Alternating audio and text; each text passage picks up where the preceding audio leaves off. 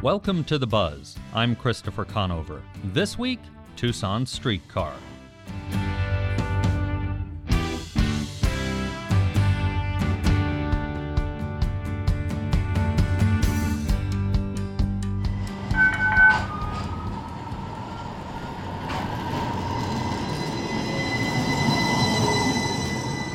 Tucsonans who live or frequent the downtown area are familiar with the sound of the Sunlink streetcar, which runs about four miles from west of I 10 to the University of Arizona campus.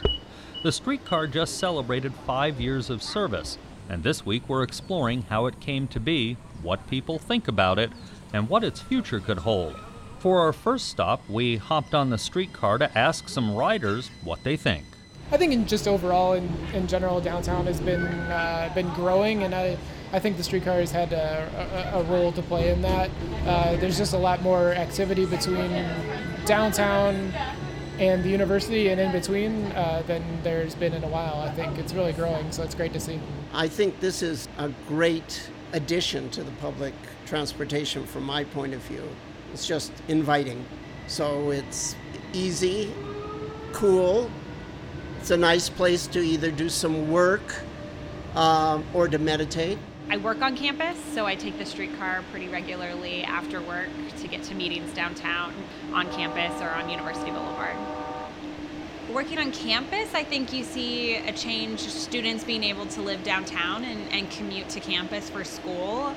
I also think you see a more kind of positive attitude with the, the local businesses because the streetcar's been able to give people access um, to everything from University, Fourth Avenue, and downtown. It's cool during the week, and then it's harder during the weekends because you know it's lot of longer delay in time, and then during the week it's you know just the easy way to get around campus. Because I live right down, right by the McDonald's, like where those dorms are. I don't live out the dorms, I live in the apartments right by the dorms, so it's pretty convenient.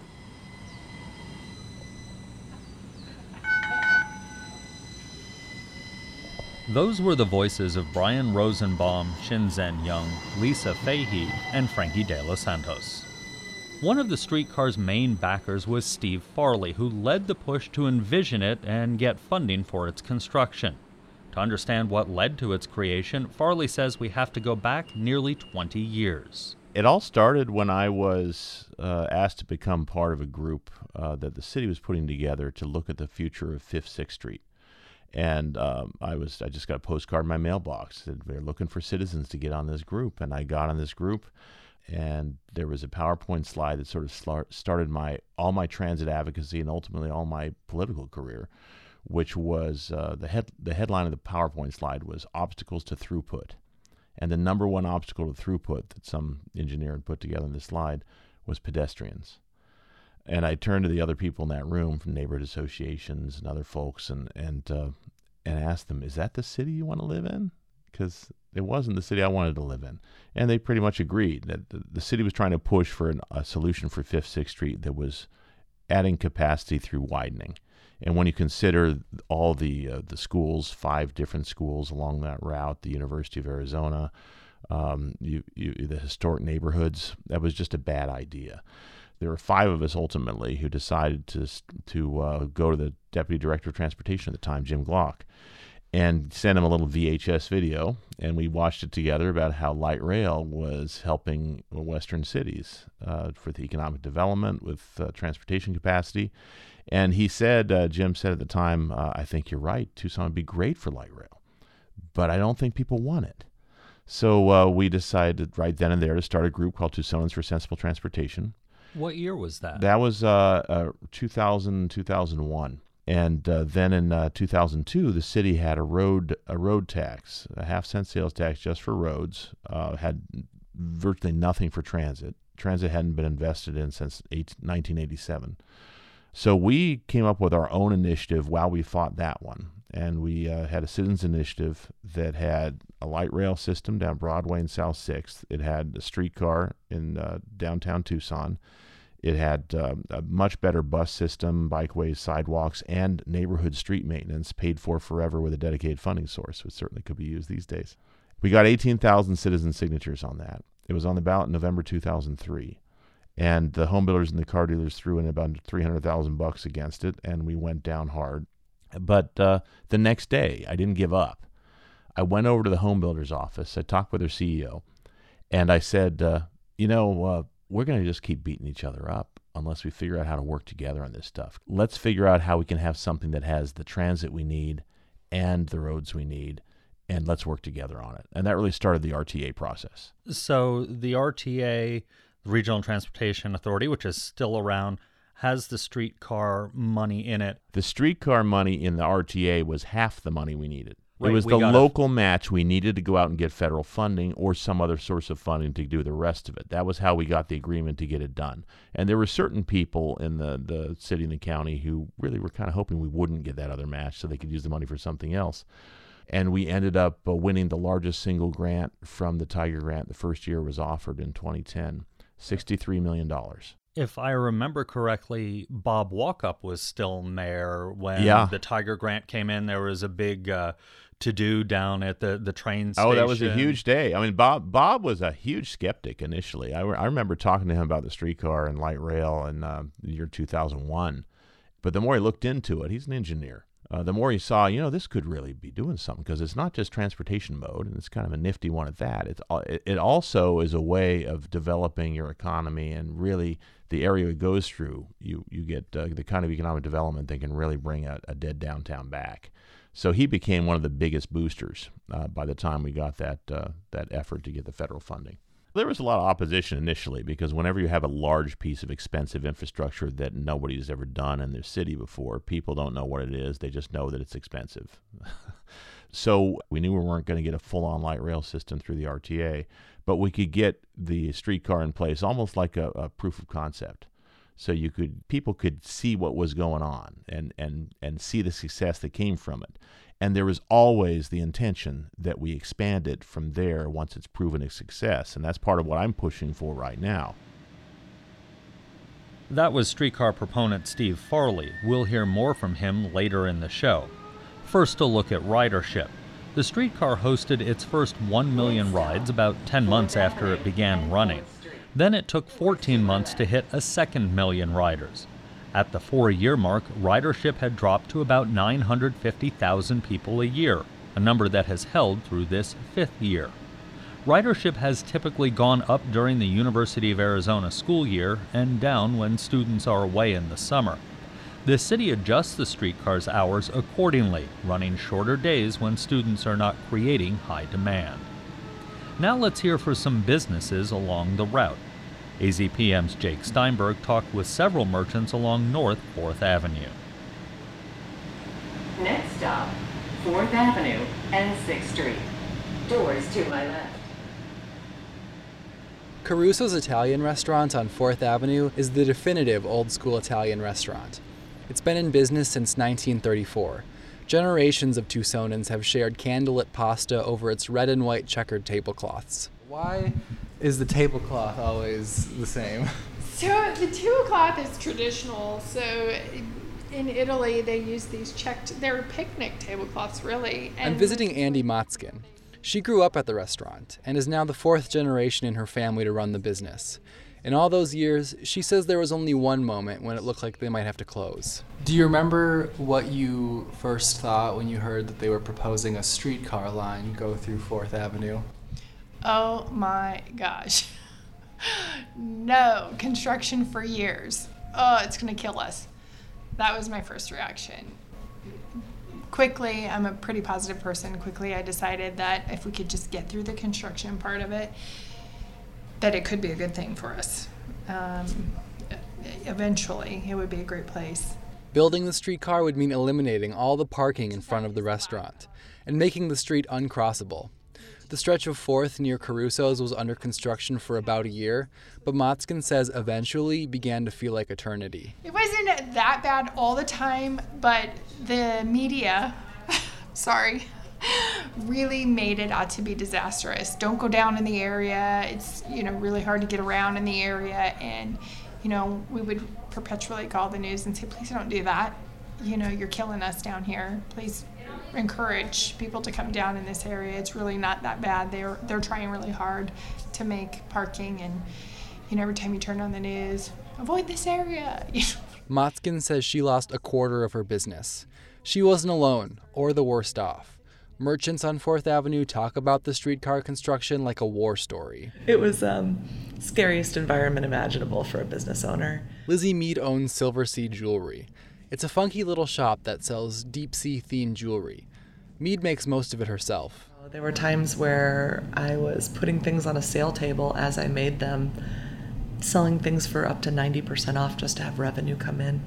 Like, like wow, like what was the impact of that on your business, on the books? a considerable loss. We experienced over the course of the construction and then the testing period before the streetcar was active um, was about a year and a half.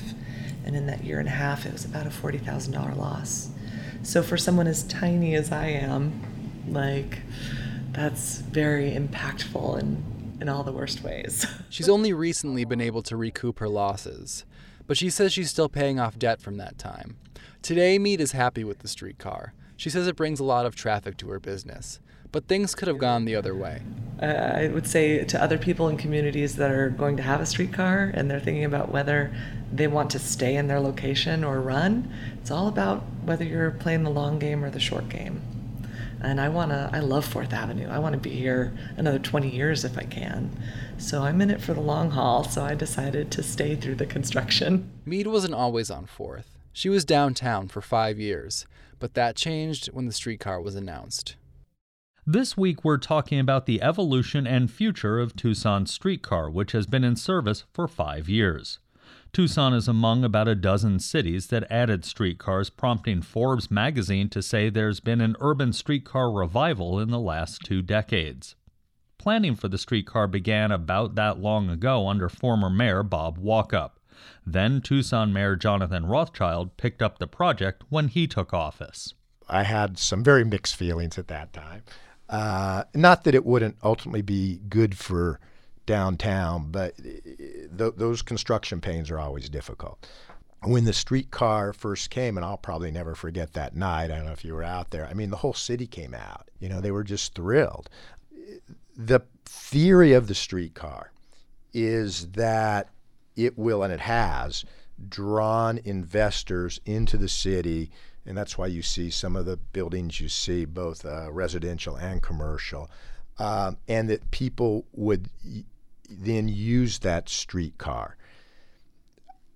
They are using the streetcar. Uh, we were lucky enough when the thing was planned out. We had a, a subsidy from the RTA for about six years, uh, and that subsidy is about to run out. So that's about to hit the budget again. Um, we're it's it's you know when you're a southwestern culture, uh, we're still not at the point a with the density we need along the streetcar route, and b kind of with an understanding that there are alternative modes of transportation. Uh, the one that uh, so so we still need more riders. Uh, uh, but I can tell you from the point of view of it helping to build downtown, it was one of the key elements of the investors coming in, seeing a fixed route that, that was a nice fixed route, and saying we want to be along this. So from that perspective, it's been good. Others found themselves on the streetcar line simply because that's where they'd been in business for decades. Let's go back out with AZPM reporter Jake Steinberg, whose streetcar journey took him to downtown businesses. Congress Street and 6th Avenue. Doors to my left. Remember Lizzie Mead? She's been selling her own jewelry on 4th Avenue for 11 years. She also incorporates local artists' work into her trinkets. Actually, this is probably her most popular image. That's a T Rex. It's a T Rex drinking tea. Oh, I love that. Yeah. He's got a little hat too. Yeah. Mead's store isn't expensive, and it oozes kitsch. It's like a lot of the shops on 4th. Mead used to be on Congress. Her store was downtown when little else was. But her rent gradually began to rise, and with the announcement of the streetcar, she saw the writing on the wall. A streetcar in a community is a vote of confidence for that community, um, but it also can raise the stakes in an area. So you have properties being, you know, bought and sold, raising property taxes, rents can go up. She says a lot of what she saw happening downtown is now beginning to happen on 4th Avenue. Rents are rising. Local businesses are being displaced by student housing.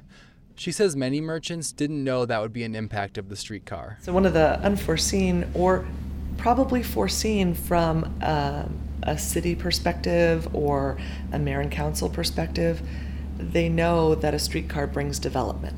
At the time that this was going on, we weren't thinking streetcar equals large development that may not be healthy for the area. So we have to really watch what's coming in and be cognizant of a developer's impact on our community because we love this area so much and we're very invested. The streetcar's ability to drive development may be controversial on 4th Avenue, but not everyone sees it as a bad thing. Todd Hanley is the general manager of Hotel Congress, which has held down its corner spot for a hundred years. He says we shouldn't fear growth coming to the central city. You, you call it maybe the gentrification or you know the aspect where a small local mom and pop business because the value of property the value of rent lease is dramatically higher than it was pre the, the streetcar i think that's just a reality of developing a, a wonderful downtown it, there, there is as as you are probably fully aware, cities where that's become a true issue, where you can't even afford to live, let alone open up a business. We're not obviously there yet. I think the city of Tucson and our municipalities would be able to learn from some of those missteps as we grow and develop our downtown. Hanley has been at Hotel Congress since 2003. He's seen firsthand how downtown has changed. He recalls the way things used to be. It's dramatically changed. I mean, from sometimes you feel like people that are homeless outnumbering the people that are coming downtown to have dinner or go have a cocktail or a beer to now this place on a Tuesday night is as busy as it was back on a Friday five, six years ago. There are plenty of new businesses downtown taking advantage of the streetcar traffic. One of them is Batch, the Whiskey and Donut Bar opened in 2016. Owner Ronnie Spees says when he was offered a space on Congress, he couldn't turn it down. Whiskey and donuts is not a big market thing, so uh, it was really this the right time and place, uh, and that's why we chose it. It kind of came to us, and it was it was perfect. It would probably be downtown or nowhere, I would say. Spees grew up in Tucson and remembers not ever having a reason to come to downtown. Now he lives downtown and says the streetcar makes Tucson feel like a real city. And so it's, it's kind of neat, not only because it brings people down here, but when you're sitting on that patio, the streetcar is an arm's length away, and it's a fun experience when it goes zipping by.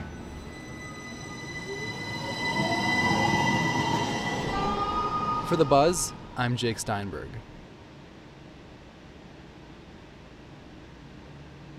So, what's the future of the streetcar? Well, that depends on who you ask. To start answering that question, we decided to hop back on board to see what riders think. It's pretty fair. Well, for me, I get the disability discount. Uh, it's, it's just easy, you know, smooth ride. Don't have to deal with a lot of stuff that you do on the buses. That's why I wish I had more routes. What's really important is that we connect uh, Tucson Mall to uh, the U of A campus and the inter- or you know Tucson International Airport, and maybe even further north and south. I would just reiterate you know, the importance of people having um, you know uh, options, modal options, for people to get around and you know go about their business. That was Brian Doyle and Ryan Stevenson. But they're not the only ones thinking about what's next for the newest mode of public transportation in Tucson. It's been on Steve Farley's mind since before the construction of the streetcar line was even finished.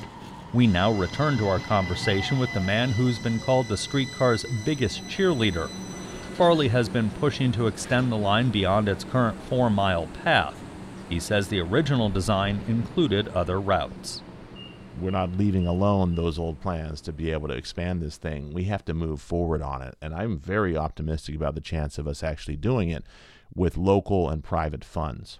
Because if you do it locally and privately, you could build it for about a third of the cost in about a half the time that we did with the federal funds with the first stretch of the streetcar. And given how, uh, how it's proven its economic development prowess, developing private sector funding for the capital expenses, I think, is something that, that given the right leadership, we could absolutely push for and get done so that we can get the success of this well beyond downtown. Go out to the east side, north side, south side, airport connection, connect all the University of Arizona health campuses with the main campus and the airport. And there's amazing things we can do. And if we go out all Broadway, connecting everything that way and hook that in with um, South Tucson in another line to make that happen, this whole city could be um, ready to take off economically as well as burning less carbon. Some of those routes you've talked about, not a lot of room for road expansion. H- how would you put in a streetcar that would obviously you'd have to have tracks going both ways to get people out and back to build more infrastructure? Well, remember at capacity, um, even if you're having super uh, fast headways, uh, you're only operating a streetcar every 10, 10 minutes through that facility. So if you're doing it in a in in traffic, which is something you can do through stretches where there aren't backed up, and then you can do in the uh, uh, intersection signalization prioritization so that you can get through quickly through the intersections. Uh, then you've got a pretty efficient system. And there are stretches where you can certainly build in uh, dedicated rights of way to make it operate more like a light rail than a streetcar and get you there much faster through large stretches of this to make it work. Uh, and then there can be dedicated places you can go off off, off the, the route. Uh, and there's new uh, vehicles out there that are rail vehicles that don't need to have electric overhead wires all the time. They can run on wire sometimes, charge up their batteries, and then off wire for sections um, that where they're running purely on their battery. So there's a lot of new technology coming out to make that work. Um, that that, that this, the whole streetcar can be a lot more nimble where it goes, but at the same time, this permanence is part of what unlocks that that economic development effect. Because companies that offer finance for projects want to know there will be customers coming there all the time, and the permanence of the the streetcar makes it much better than any rubber tired uh, bus or something because those can be moved to any other place. I know uh, when I hear critics of, of the current streetcar line, they said it's just for university students, moving them from their high rise dorms to campus or campus to a bar downtown. Well, I'd uh, rather have them to do that than drinking and driving. is, is that a fair assessment, though, that that's really all it is right now? Well, it's fair that uh, the ridership surveys show about 60 to 70 percent of the, the regular usage on the streetcar are university related. But what's wrong with that? Our university is our main economic generator here in the region. And if you can get fewer cars on the street and more people using the streetcar in the most congested part of our city, then that helps us be able to relieve congestion, get more activity, uh, more economic activity. Because when you're riding a streetcar, you see some sort of restaurant or bar you might want to try later. You might get off and check that out. And you don't do that when you're in your car. You're focused on going from A to B, and everyone else is just in your way. Uh, if you're on the streetcar, you're together with other people and you're building civil society. You're looking at places you might want to, and it just helps the overall economy and your overall sense of community. So I, I have no problem, and the, obviously it's helping the university because right now the university is the biggest uh, trip generator on the line. But once we build up stuff where it's going to Tucson Mall, where it's going to the airport, where it's going out to uh, Park Mall, uh, Williams Center, um, the, the, uh, the El Con, the, then you've got a whole lot of other trip generators along the way that, that expand that possibility. Tucson hates to look to Phoenix, uh, that Phoenix potentially has done anything correctly, but looking at their light rail, have they done things correctly or maybe things they haven't done correctly that Tucson can learn from as we talk about expansion? Well, yeah, their their light rail has been uh, has been good in terms of their their ridership is huge. They've been able to uh, to do a lot of development along Central that otherwise wouldn't have happened, and their downtown is coming back. They still don't they have the they don't have the authenticity and the the genuineness of our downtown. Uh, and people don't really hang out in downtown Phoenix. They've tried a lot of things that haven't quite worked. Uh, there's Phoenix is still such a, a, city where people are isolated from one another in a way that is is unpleasant.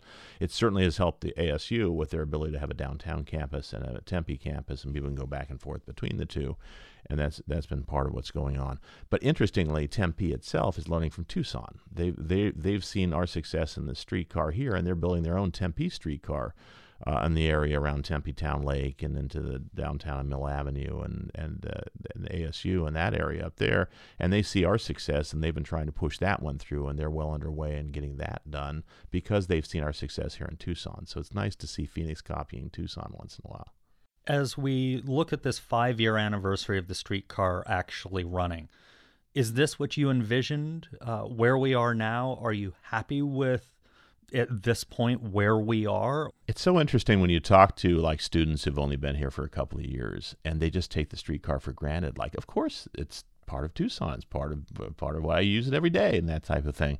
And when you go back and think before we had it, you think about how many people who were complaining about construction at the time. Some of those uh, those shop owners, those of us who've been here and remember downtown in the '90s and the early 20th, first century, it was not a good place to be. If you you run screaming at 5 p.m. on on a Friday, but now you compare the 24/7 activity and the the range and and scope of types of people who are there all the time. It isn't just college kids; it's folks all over. It's it's exactly what we knew was going to happen, and the people would uh, like scoffed at and say, "Oh, you're just a bunch of dreamers. There's no way there's anything will this will happen."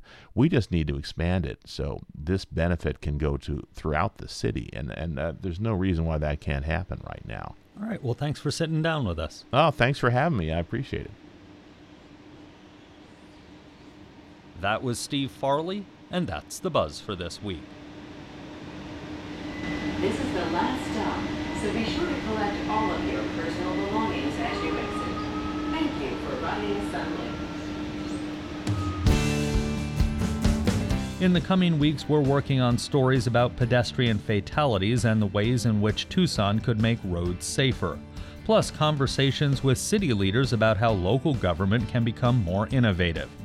You can also submit your own ideas for us or find other episodes at azpm.org. If you're listening on the go, subscribe to our show wherever you get your podcasts. Just search for The Buzz Arizona. We're also on the NPR One app. Ariana Brocious is the show's producer and editor with help this week from Meredith O'Neill. Jim Blackwood is our production engineer, Andrea Kelly is the news director, and our music is by Enter the Haggis. I'm Christopher Conover. Thanks for listening.